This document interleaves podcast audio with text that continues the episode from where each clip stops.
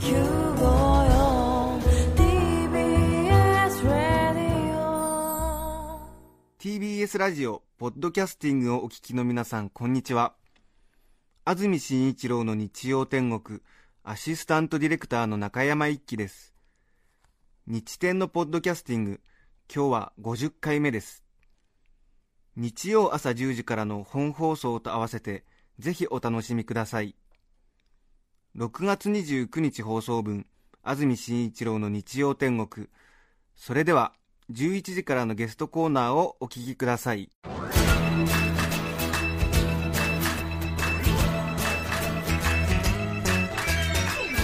安住紳一郎の日曜天国。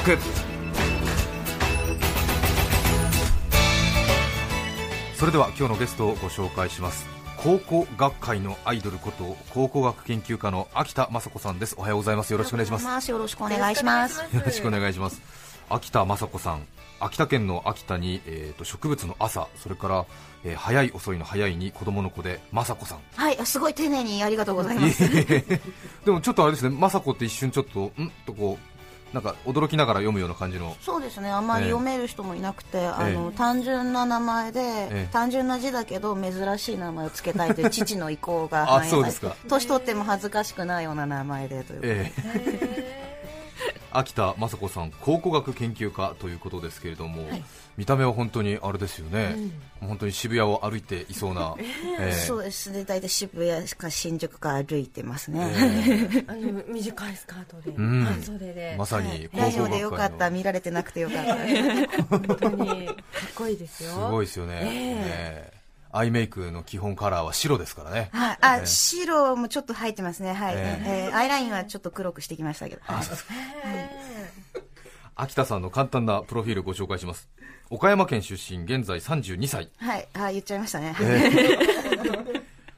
え ー高校卒業後はアメリカに渡り勉強を進め帰国後は世間に見向きもされない考古学や美術史の面白いところを広めようと執筆活動に奮闘中昨年出版されました「ほれほれ読本考古学業界と」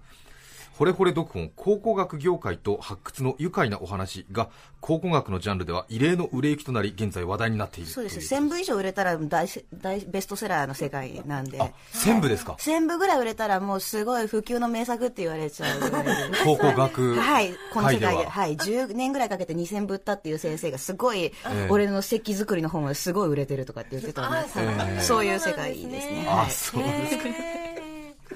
秋田さんの専門は考古学でもいろいろありますよね、江戸時代の研究家も考古学といえば考古学そうですね、あれなんですね。近世考古学って言って、ええ。あの掘って、まあ、出てきたりして、物を扱う時って大体考古学って言い方します。でもそんなに歴史学とそんなにか厳密に分かれてるものではないんですけど、私はメソポタミア文明のその中の美術品っていうのが専門なんですね、一応。はい。メソポタミアの中の美術品がはい。専門になる、はい。へえ。メソポタミアの他の専門の方もいらっしゃるわけですね。いろいろ、あの、メソポタミアっていうか、考古学っていうのっていろいろ実は分かれてて、え。土器ばっかりやってる人もいたり、文字ばっかりやってる人もいたりとか、ええ。あとは年代測定だけとか、あと骨ばっかり、あの、動物の骨ばっかりやってる人とか、この遺跡からはガゼルが何頭出てきて、牛は何頭で、だからガゼルをたくさん食べてたとかみたいな、そういうの研究やってる人とか、まあ、バラバラで、で、私は、まあ、なんとなく綺麗っぽい美術品っていうのが中心にやってます。へえ。メソポタミアって言われるとねちょっと世界史が苦手な人はもうこのカタカナ聞いただけでちょっと、はい。ねもう諦めるっていう人も。多分、もう今もちょっとね、聞くのやめようかなと思った人がいたら困るなと思うね。なんとなく世界四大文明っていうのがあって、そうですね。エジプト文明、うんうん。それから中国の黄河文明、はい。それからメソポタミア文明があって、あとはインダス文明があるそうですね。だからマイナーな方の二つのうちの一つっていう感じですね。インダスとメソポタミアですよそうですねすよねみんななんか漠然と聞いたことあるけど、結局何があるのかわからないみたいな。そうですよね。インダスっていうと、インドの、そうですね。なんかモヘンジョだろうとか、ええあれもあんまり世間の人に知られてないんですけど、ええメソポタミアの方も、ええっとなんかチグリス・ユフラテス川、あと、あと、ハムラビ法典の目には目を、歯には歯をぐらいでもみんな終わっちゃう。そうですよね知ってますよねメソポタミア文明、チグリス、ユーフラテス川、ハンムラビ法典、目には目をぐらい、4つぐらいですね、そうです。もうそれって会話終わります。教科書に載ってた情報もそれでいっぱいいっぱいだし、しかも、あの、センター試験とか出ないんで、みんなここ無視していいよってきっと予備校とかで言われてると思う。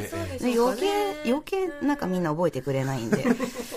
メソポタミアっていうと今で言うとどの辺のあたりですか？えっとですね、あの、今の紛争地域であるイラクとか、はい。あとは中央アジアとか、はい。あとイランなんかも入ります。えっと、あとトルコなんかも一時期、そうだ、あと、イスラエルとかシリアとか、まあ今のあのアメリカと敵対してるとか、まあええ。問題が多いとか言われてる地域、あの辺り一帯ですね。そうですよね、はいあの辺ってのはもともとね、日本人あんまり得意とす、ね、中東問題って今でも言われるとね、なんかね、第三次中東戦争とかやるともうごっちゃごちゃになりますよね。そう。なんですね、ええ。遠い感じがしますよね。そうじゃなくてもいろんな国が入り乱れてたりとかね、国境がもうしょっちゅう引き直されたりとか、ええ。そういうので、なんかなんとなく苦手な地域と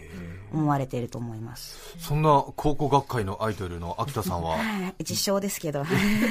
なぜメソポタミア文明の美術品にそれを勉強することになったんですか、もともと私絵を描いてたんですね。で、ええ。美術やってて、それでアメリカに行ったんですけど、そしたら美術史って必修でやらなきゃいけないんです。で、美術史の勉強してるとええ、大体みんなこう、あの、影響、この美術はこれに影響を受けて、これに影響を受けてって、こう、どんどん辿っていくと一番古いところに行っちゃうんですね。そうなんですか、美術勉強してる人って大体こうルーツ探ししててみんついなつい、まあみんなそれでギリシャぐらいで止まるんですけど、ええ。さらにもっと古い時代も古い時代っていくと、古代オリエントってなっちゃったんですで秋田さんはずっと自分のその絵の,、まあ、その自分の趣味というか傾向を遡っていくとメソポタミアにたどり着いた。そう、そうかもしれないなという気がぼんやりするようなしないようなで。そう。でそれがなぜ考古学研究家っていうかあ、あの、古代美術をやると、大体もう考古学とか全部境目がないんですね。で、美術史っていうと、ちょっとなんか何やってるのかよくわからないで分かりやすいから考古学って言ってるんですけど、ええ一応古代美術がせなんですね、専門は。はい。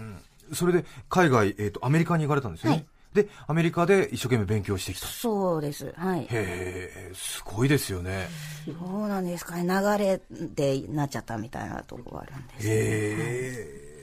で今は、えっと、考古学の研究家で仕事を生計を立てて整形はた、まあ、立たなかったり立ったりなんですけど、考古学だけでやると職がないんで、ええあの、ええ考古学者として、他の、なんか心理学の人とか、ええ。言語学の人なんかの研究のプロジェクトに無理やり自分をねじ込んでええ、研究を続けたりとか、まあ、お互いの情報交換して研究したりとか、えあとは、まあ、考古学が好きな、たまに物好きなあの IT 社長とかいるんで、そういうところで会議に参加したらお金あげるよみたいなのとか、なんか面白い話しててくれたらいいよみたいな、まあそういうことがあったりとか、へえ。そういうことで生きてます。なるほはい。どでも確かにねあの私もあの自分の通ってた学校にはい。考古学専攻学科みたいなとこあったんですけども、確かにねあの在学中はすごいなんか白衣着て 結構なんかかっこよく見えたんですけど、ねあのあんまり、まあ、失礼な話ですけどもあんまり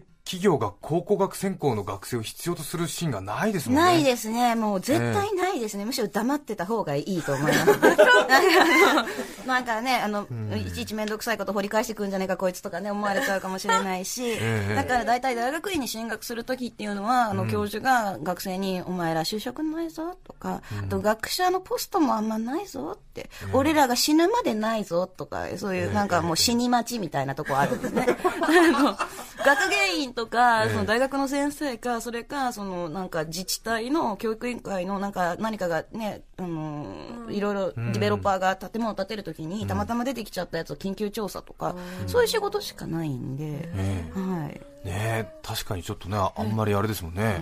考古学はまあねちょっと言い方あれですけどね、はい。まあでもそれが本当のところですね。はい。そうですか、はい。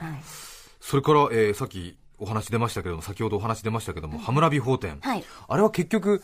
ハムラビ法典はだ昔の偉人が書いたなんか法律書かなんかなんでえしっけ、ったとですね、ハムラビ法典というのはええ。大体紀元前1800年ぐらいの、ええ。あの、時に、あの、まあ、バビロニアっていう国の王様が、あの、こういう事件があったり、こういう裁判があった時にはこんな判決を下しましたみたいなのを、ええええまあ、280条ぐらい書いてるんですね。ええ。で、その中に、まあ、1行2行で全部書いてあるんですけど、まあ、目には目を、歯には歯をっていうのもあるんですけど、割と、あの、この中に地上のもつれの話が結構ありりまして、30条か40条ぐらいは浮気した奥さんにどういう罰を下すかとか、あと未亡人とできちゃった息子がどうなるかとか、なんかお父さんの第二夫人と付き合っちゃった息子は追放とか、まあそういうような、なんか割と、あの、え、そんなことばっかりあったのみたいな、うん、そういうようなことが多く書かれてるんですね。だから私も目には目を、歯には歯をどころじゃないぞ、もっと面白いネタあるからこっちを押していこうっていうんで、結構いろんなとこで、あの、話してるんですけど。へえ。あ結構紀元前1800年前って言うと今からもう3800 4000年近く前。今から4000年近く前ですね、ええ。えーあの息子の婚約者にお父さんが手を出しちゃった話とか、そういう時にあの持参金をどう返還するかとか、ええ。あのいろいろ息子が手を出す前だったら、まあ、お金で型がつくけど息子が手を出した後だったらお父さんは川に投げ込まれるとか、そういうことが書かれてたりする。淡々と書かれてるんですけど、実はそんなことが。みんながあの博物館とか行って、わあ、これがハムラビ法典かって言ってるけど、それの中に書かれてるのはそんなことなんですね。あそうですか それがあの重々しくき、え？っと、石に掘られてそう石に掘られてます。はい。よく掘ったなっていう感じですよねよく掘ったなって、掘りながらね、なんか残念な民族だなとか思いながら帰ってやったかもしれないですよね、掘った人もね。こんなことばっかり起きちゃって、みたいな。あの有名な目には目を歯には歯をっていうのはどどの話で出てくるものなんですか、えーとあれは確か、あの誰かの目を傷つけちゃった人っていうのは、ええ同じような傷を自分につけあの与えなきゃあの罰として与えるとかあ歯を歯の歯を痛めちゃったら、ええ。なんかこう自分も歯抜かれるとか、ええ。そういうのよくあってあのお医者さんで手術に失敗したら手を切られるとかそういう医療ミスが許されない社会だったの。ちょっとあれですね。今のお医者さんなんか聞いたら震え上がっちゃうようなことが。そうですよね、へえあ一応そういう基本方針を代表するような、ね、目には目を歯には歯を。そうそうですね。そうへいう、ーまあ、基本的に同じ目に合わせるみたいなそういうことがあるみたいですね、なるほど。さあそんな考古学会の自称隠れアイドルこと、はい。秋田雅子さんに今日お話ししていただくトップ3はこちらです。インディ・ジョーンズここが違うよトップ3一気にまずはご紹介しましょう。第3位お宝が地味第2位冒険なんてそうはない。第1位ジョーンズ博士がいないの3本です。まず第3位ですけどもお宝が地味、はいあのインディ・ジョーンズとか見てるとこう、みんなでねいろんな国の偉い人がこう競って奪い合いたくなるようなお宝がねじゃんじゃか出てくるように思われちゃうんですけど、大体出てくるのはですねあの壊れた、えー、と皿とか あと何が書いてあるのか分かんないけど解読しても大したことが書いてないなんか変な石板とか あと家の柱とか、ええそういうあのあと壊れた瓦みたいなのとかなんか、あのどうでもいいものが出てくるっていうのがほとんどで。はい、あの確かあの特にメソポタミアはひどいんですね。あの土の文化なんで出てくるものが大体土どうせ土なんで所詮土でできたものしか出てこないんです。でエジプトは金とか銀とか出てくるって言うんですけどあのエジプトの考古学やってる人とかがもうエジプトの考古学やって何十年かなまだ一度も金が出てくるの見たことがないとか、ええ実際そんな地味な世界なんですね。ああじゃあ金銀財宝みたいな感じのイメージをしてると、そうですね。びっくりしてしまう。びっくりしてしまいます。その地味な発掘品にもう本当にうんざりしてしまう、でもあの金や銀なんか出たらあの発掘の途中に誰かに襲われたりするかもしれないんで、まあ、ええ。出ない方がまあ安全じゃ安全っていうこともあるんですけど、はい。出てくるのはメソポタミア考古学の人は本当土ばっかりが出てくる。大体土でできた粘土板とか、ええ。でそれでもみんな喜んでるんですよ、やった、ええ出てきたみたいに喜んでるんですけど、多分世間とはまあ共有できない喜びかなみたいな。なるほど。さあそして第2位は、冒険なんてそうはない、はいということですけど。もそうですね、あのインディ・ジョーンズの場合は、あれ、多分時代設定が19世紀の終わりか20世紀の初めだと思うんですね、はい。であの時代っていうのは発掘っていうのは確かにまあ冒険込みみたいなお宝,、お宝発掘とかなんですけど、もう今の時代はあんまりそういうお宝とか、まあ、それそれはまあお宝を発掘っていうより略奪って言われちゃうんで、よその国行って掘ってきて持って帰ったりすると、なんで、今はもう本当に真面目にあの海外の政府に交渉して、で掘って出てきていいものをその国に渡して、自分たちはなんか泥とか取ったりして記録とか取るだけみたいなそういう世界なんで、ほとんど冒険っていうのはないですね。なんか地味な地味な生活。なんでそうですよ特にね地味な、あの、すごい地味ですね。あの、大体普段図書館で調べ物をして、発掘現場でもずっとなんか、あの、出てきたものとか洗ったりとか、記録つけたりとかして。でも、うわ、すごいなんてものがあるわけでもないから、地味な土器の破片とかに、こう、日付とかこう入れたりとか、ちっちゃい小袋に入れてこう、記録取ったりとか、はい。そういう感じですね。まあ、あの、最近の考古学っていうのは。そうですよね、でも、あれですもんね、あのいわゆる考古学、エジプトなんかのね、ちょっとまあ比較的華やかな方、しかもまあね、違う国に行って、勝手にそこの国の歴史のものを違う国の人が入っていって発掘して、で昔ね、イギリスなんかそこから出たものを勝手に持って帰っちゃって大博物館とかに収めちゃったりとかして、そうそうそう。あ、やったもん勝ちだなって思いますけどね。今はもうそんなことはなく、出てきたら、そね。れはその国のものというその国のものっていうふうに一応なってますね。ええまあ、あの、正規の発掘の場合はですけど。ああ、はいそうですか。はい。やっぱ今でも洞窟みたいなのがあるんですかね？そうですね。やっぱ洞窟っていうのは、まあ、どこでも割とあるみたいですね。うんもうすごく、まあでもど洞窟品の場合は、出所がはっきりしていないので、こう学術研究に使えないし、あの、出所がはっきりしてるものも値段がいいので、最近は割と、あの、どこから出たとかなんとかだとか、そういうのをうるさく言ってる分だけ昔よりはひどくなくなったみたいですね。ああ、そうですか。ええあ、やっぱりどこから出たかみたいな、そういうことが。そうですね。でもまあなんか、それでも買うコレクターっているんで、結構イラク与えては爆弾仕掛けて、バーンってこう弾き飛ばして、もう破片とかこう集めて売ったりとか、そうへえいうのがロンドンのマーケットに出回ったりとかっていうのがあるみたいです。でも真面目にやってる人にしてみたらね。そうですねそ。んなね、爆弾でやられたら。それでも買っちゃう人いるから、やっぱり人間ってそういう誘惑にはかなわないのかな、みたいな。なるほどね。やっぱり人間が人間の歴史やっぱりね。遡るにはそういうやっぱり 欲みたいなのがどうしても絡んでくるんでしょうかね。さあ、それから、えー、秋田さんに選んでいただきました第1位は、ジョーンズ博士がいないということはいですが、。あの、まあ、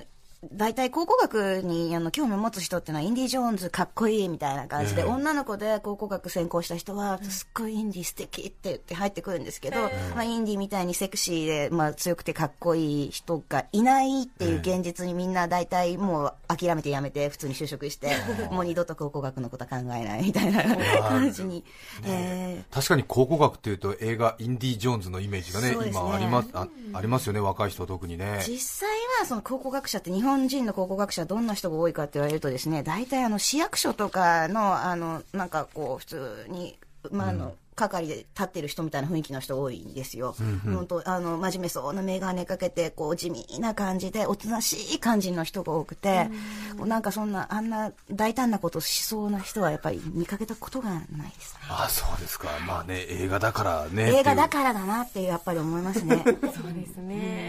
へえ。ジョーンズ博士がいない。はい。もうこれでもう多分、ああ、もうじゃあいいや、考古学ってなっちゃうかもしれないですけどね。ええはい。よくあのビルとか空港を作り直してるときによく、はいあの遺跡が出てきたので、はいちょっとあのビルの完成が遅れますみたいなのとかありますけれども、ありますね。あれはどういう流れでああいうことになるんですか？いや、もう大、多分日本みたいなところって、歴史が長いところって、ちょっと掘ったら何かしら出てくるはずなんですよ。ええその、ええつい最近の明治時代のものが出てくるとか、江戸時代のものとか、あとまあ地域によってはちょっと畑耕すと縄文時代の土器の破片とか出てきたりとか、だから結構何かしら大きい建物を作るときって何か出てきてるはずなんですね。ええで、そういう時に、あの、教育委員会の、その、はい。そういう遺跡調査の係の人が行って、これぐらい調査費いるから、これだけお金出せ、みたいええ。な話になったおりとか。金はあれはだ誰が出してるんですか？あれはですね、日本の場合、紳士協定がありまして、ええ。っ、と、大体開発する側の人が出すえビルの建主が出すんですか？へえどれぐらいかかるんですか？それもなんか場合によるみたいですけど、あの結構あの教育委員会の人はふっかけてくるっていう話をディベロッパーの人たちから悪い噂をよく聞きますね。教育委員会がふっかけてくる、はい、ふっかけてくるそうです。あの、あの、あいつら全然ビジネスの感覚とかねえからな、みたいに言ってる話を聞きますね。すんごい金額ふっかけてきて、そんな限界入れたら上がるよ、みたいな感じになるっていうことは、あれですか、じゃあ、そこにマンション建てようと思ってたら、遺跡が出てきたと、はい。でこれは教育委員会連絡しなくちゃってはい。連絡する、はいでその遺跡の調査が、まあ、3か月とか半年かかる、で費用はマンションの建主が払うそうです。そうなんです。すると、もしかするとマンションの値段に反映するかもしれない、原価には入ってますね。入って土地原価には入ってます。はい。すごいですね、へえあそうなんですか。そうなんです。なんかちなみにちょっとずれるんですけど、あの、ええお払いとかするじゃないですか。そのお払い代も、あの、その玉くじ料も土地原価に入れるらしいです。ちょっと違いますけどね、これ。ちゃんと今から発掘しますよっていう時にお払いをする、そのお払い代も、はい。じゃあマンション価格に反映する。そうですね。へえっていうことは、本当に遺跡の上に立ってる人に感謝しながらそうですね。世界史勉強しようっていうことですよね。そうですね。まあだから時々奈良とか京都なんてええ、ちょっとやっぱり出てきちゃった、うわ、ちょっともう一回埋めとこうみたいなのは多分あるんじゃないかな。どんなことになるから。ねイタリアなんかはそうみたいですけどね、水道工事のたびに水道工事が全部ストップするみたいな。ちょっと、ちょっと掘るとすぐ、いや、ローマ時代のモザイク出てきちゃいましたみたいな感じで。へえ。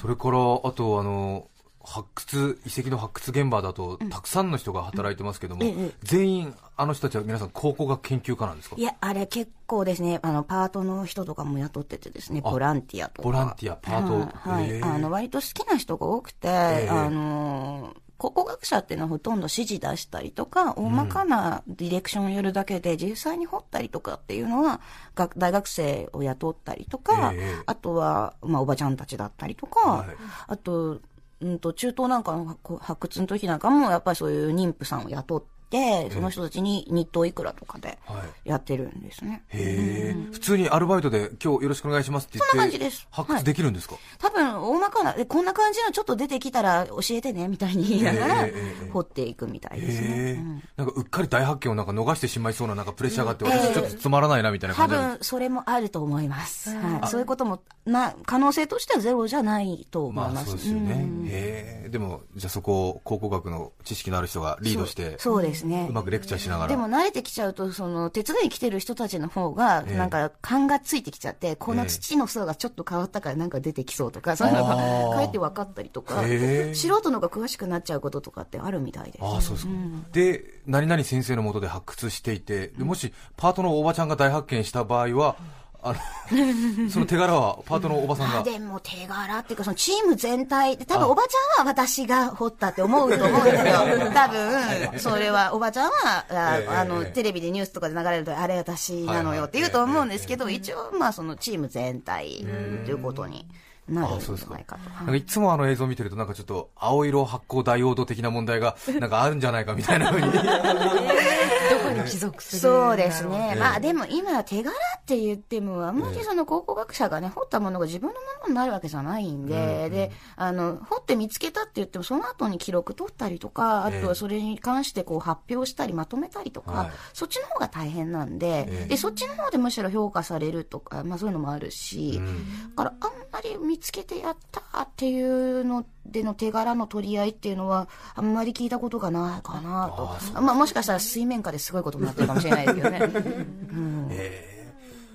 それから先ほどありました、ハムラビ法典とか、はい。ヒエログリフとか昔の古代文字、はい。多分秋田さんはあのご専門が違うと思うんですけど、はい。あれ、解読する人ってすごいですよね。ああれすごいです。解読する人は本当にすごいんですけど、で、ええ。どうやって解読するんだってよくみんなに聞かれるんですけど、ええ。あれってあの暗号の解読ととってもプロセスが似てて、ええ。あの、大体解読される文字っていうのは、すでに分かっている文字がありますよね。例えばギリシャ語なんて分かってるんですけど、えギリシャ語とその分かってないヒエログリフとの、まあ、同じ内容が書かれている対応表とか、そういうのが残ってるんです。あ対応表が残ってるんですか、はい、そういうのが残大体あの、今でも日本なんかでもね、あの、ローマ字表記と漢字表記とかっていうのがよくいろんなところにあると思うんですけど、えでも漢字が分からなくなったとしても、アルファベットの読み方だけ分かってたら、えまあ何百年後かに大体推測つくと思うんですよ。ええ。それに近いんですね。で、か過去も大体そういう、昔もそのすごい巨大帝国っていうのは、あの、バイリンガルだったり、トリリンガルだったりとかで、公用語が何カ国語かあったりすると、いやあのそういう公式文書とかも何カ国語かで書かれてることってあるんですね。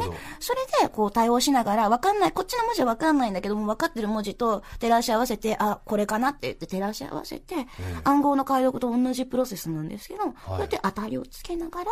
少しずつ分かっていくっていう、そういうやり方なんですね。じゃあ一番最初にギリシャ語ですか、はいを解読した人が一番すごいっていうか。ギリシャ語はずっと使われててる。あ、なるほど、なるほどギ。リシャ語は失われてなくって、でもええヒエログリフなんていうのは失われちゃってて、はいそのシャンポリオンっていうフランス人が、はいあの、ロゼッタストーンっていう有名なのがあるんですけど、あれはギリシャ語とヒエログリフと書かれてたんです。で、あれを見て、あ、もしかしてこことここ一致してるんじゃないかなって言って解読が始まったんでとっかかりを探して辿ってって。そうなんですつなげてつなげて。へえ。す。そうやってやっていくんです。えー本当にね、ヒエログリフでなんか今の日本語でこれを書いてくださいって言ったらなんかこう書いてスタンプをしてくれるようなね。私もあの本の中で書きました。自分の名前をくさび型文字で書いてみるっていうのと、ええあとヒエログリフで書いてみるっていうのと、ええあと古代マヤ文字で書いてみるっていう。やってみました。すごいですよね、それねパッと聞くとね、なんで分かってる人がいるんだというふうに思ったんですけどね。うん、でも、そうやって、なんかこう、まあ私はもうその解読をした後のものを見るんで、私がその解読やったわけじゃないんですけど、そうやって解読されて、今の人にも読めるようになってる。ええ。そうですよね、昔あの国語学者の金田一京介さんでしたっけ、がアイヌ語の研究をやった時に、要するに誰もアイヌ語はわからないわけで、ええ。で一番最初にその金田一京介さんがなんかこう、適当なことをなんか、ファニャファニャファニャファニャってアイヌの人に、ウタリの人に話しかけると、すると、えっ、と、ウタリの人は要するに、えっ、と、なんて言ったのっていうふうに、こう答えるわけですね。でその、なんて言ったのっていう、その、フォワット、フォワットイズイットなり、えーフォワッツなりを聞き出したら、それでも OK だと。で、要するに、次は要するに、その、物を指さして、木を指さして、その、フォワットって聞き出したその単語を言う。すると、要するに単語一つ一つ分かっていくっていう、なんか。そうですね、ええそんな感じですね。うん。とっかかりっていうのはそこなんですけど、そのい最初のとっかかりがあると、どんどん分かっていく。だから古代文字でも解読されてないものっていうのはその取っかかりがないっていうことなんですね、その言語が難しいとか難しくないっていうよりはその取っかかりがないっていうことなんです。そうですよね。ファッツイみたいなね。ファットを聞き出せたらもう、頑張れば、そうです全部いける。まああと全部指さして指さして、ファットってこれ何これ何これ何ってちょっと鬱陶しいだけです。よ ね。すごい聞きたがるんだけど、あの人みたいな。一曲お聴きいただきましょう。6月29日放送分安住紳一郎の日曜天国ゲストコーナーをお聞きいただいています著作権の問題がありリクエスト曲は配信することができません引き続きゲストコーナーをお楽しみくださいあっぱれ親分さんからのリクエスト、サザンオールスターズで希望の輪立ちでした。今日は考古学研究家の秋田雅子さんをゲストにお迎えしていますが秋田さんが去年出された5本本当に面白いですのでぜひ、えータイトルは「ほれほれ読本考古学業界と発掘の愉快なお話」です。バジリコ株式会社から税込1575円で発売中です。いろんなあのセクションがありまして発掘のいろはから考古学者の生態謎の出土品それから古代文字の解読さっきお話ありました。そういうことまであのユユーモアにたっぷりにあと秋田さんご自身のイラストがたくさん、このイラストが大評判という。ねとても上手ですごい可愛らしい、はい。えーぜひぜひ、えーご一読をと思います。最近何かメソポタミアはい。グループからは何かニュースありましたか？あのこれはですね、ええ私が聞いた中で一番のビッグニュースは確かシリアだったと思うんですけど、はいシリアからあの粘土でできた封筒に入ったお手紙が見つかったっていうので、もうはあ先生たちはそれではもう話持ちきりでした。はい、粘土でできた封筒から手紙が出てきた。そうなんです。しかも粘土なんです、中身も。あの、紙なんかがない時代なので、ええで、しかも土はふんだんにあるので、当時、はいあの、粘土で、えーっと、まあ、手紙っていうか文章を書いてたんですね。で、それを、あの、遠くに届けるときって人に読まれてはいけないんで、はいそれを、こう、また土でこう、きれいに包んで、えそれを届けてたみたいなんですけど、それがそのままきれいに残ってる例っていうのがあまりなくて、ええそれがきれいに出てきたということなので、あの、どうせ土なんですけど、まあ、あの、研究者にとってはすごい、出てきたね、やったね、みたいな。すごいですねそうなんですか？出てきたのはでも土だけみたいな。土で、主に全部土製品なんですけど、みんなには本当にそれが輝いて見えるんだと思います。なるほどそうですねすごいですね。どんな内容書かれてるんでしょうね。それも、ま、大体、あの、どこの町から何々をいくつ運んだとかっていうことがほとんどなんですね。あの、経済文書がすごく多いので、本当にね、なんかね、政治的な問題とかで誰かが反乱を起こしたけど、この人が実権を握ってて、みたいなそういうね、ええ裏話とかが分かればすごい楽しいんですけどえ、大体本当に羊がなんと、とか、あと、オリーブオイルをどれだけとか、夏目足をいくつここに届けたとか、みたいな、そんな感じしかないんですね。なるほど。そうですね、そういうのの記録なんですね。えー、考古学メソポタミア、ね、でもこういうふうにポップに考古学を語る秋田さんの存在がねもっとクローズアップされて、はい。本当えーあんまりクローズアップされると逆にあの身内からあのあいつ殺せとか言われちゃうかもしれないですけど あの先生の洋服がダサかったとかそんなこととか言ったりとかすると本当に怒られそうなんですけど、はいなんか身近なものになった気がして嬉しいですね。やっぱり考古学界ではちょっとあれですか？あの疎んじられてるところってあるんであすか？のなんか割と自由なところなので、ええ人に興味がない人が多いんですね。だからええ私が何をしててもみんな何でもいいんじゃないっていう感じで逆にそういうそうですね。あの、集中型タイプが多いんで。そうですね。多分誰もテレビも見てないしラジオも聞いてないんじゃないかと踏んでるんで。なるほど。今日は考古学研究家のアイドルこと秋田雅子さんをお迎えしました。どうもありがとうございました。ありがとうございました。ありがとうございました6月29日放送分安住紳一郎の日曜天国。ゲストコーナーをお聞きいただきましたそれでは今日はこの辺で失礼します。安住紳一郎のポッドキャスト天国。疲れたあなたにベホマラー手品をしたけりゃマホトラー渋滞避けたきゃルーラかリレミと人生なんてパルプンテ錬金釜開きゃできてる癒しそう。日曜午前に聞く呪文 954TBS ラジオです。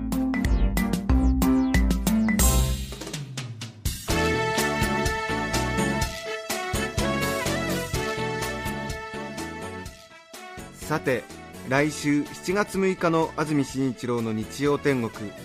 メッセージテーマは「私の不幸」ゲストは TBS の元アナウンサー松下健二さんをお迎えします。それでは来週も日曜朝10時 TBS ラジオ954でお会いしましょう。さようなら。安住紳一郎の「ポッドキャスト天国」これはあくまで試供品皆まで語れぬポッドキャスト。ぜひ本放送を聞きなされ。TBS ラジオ954「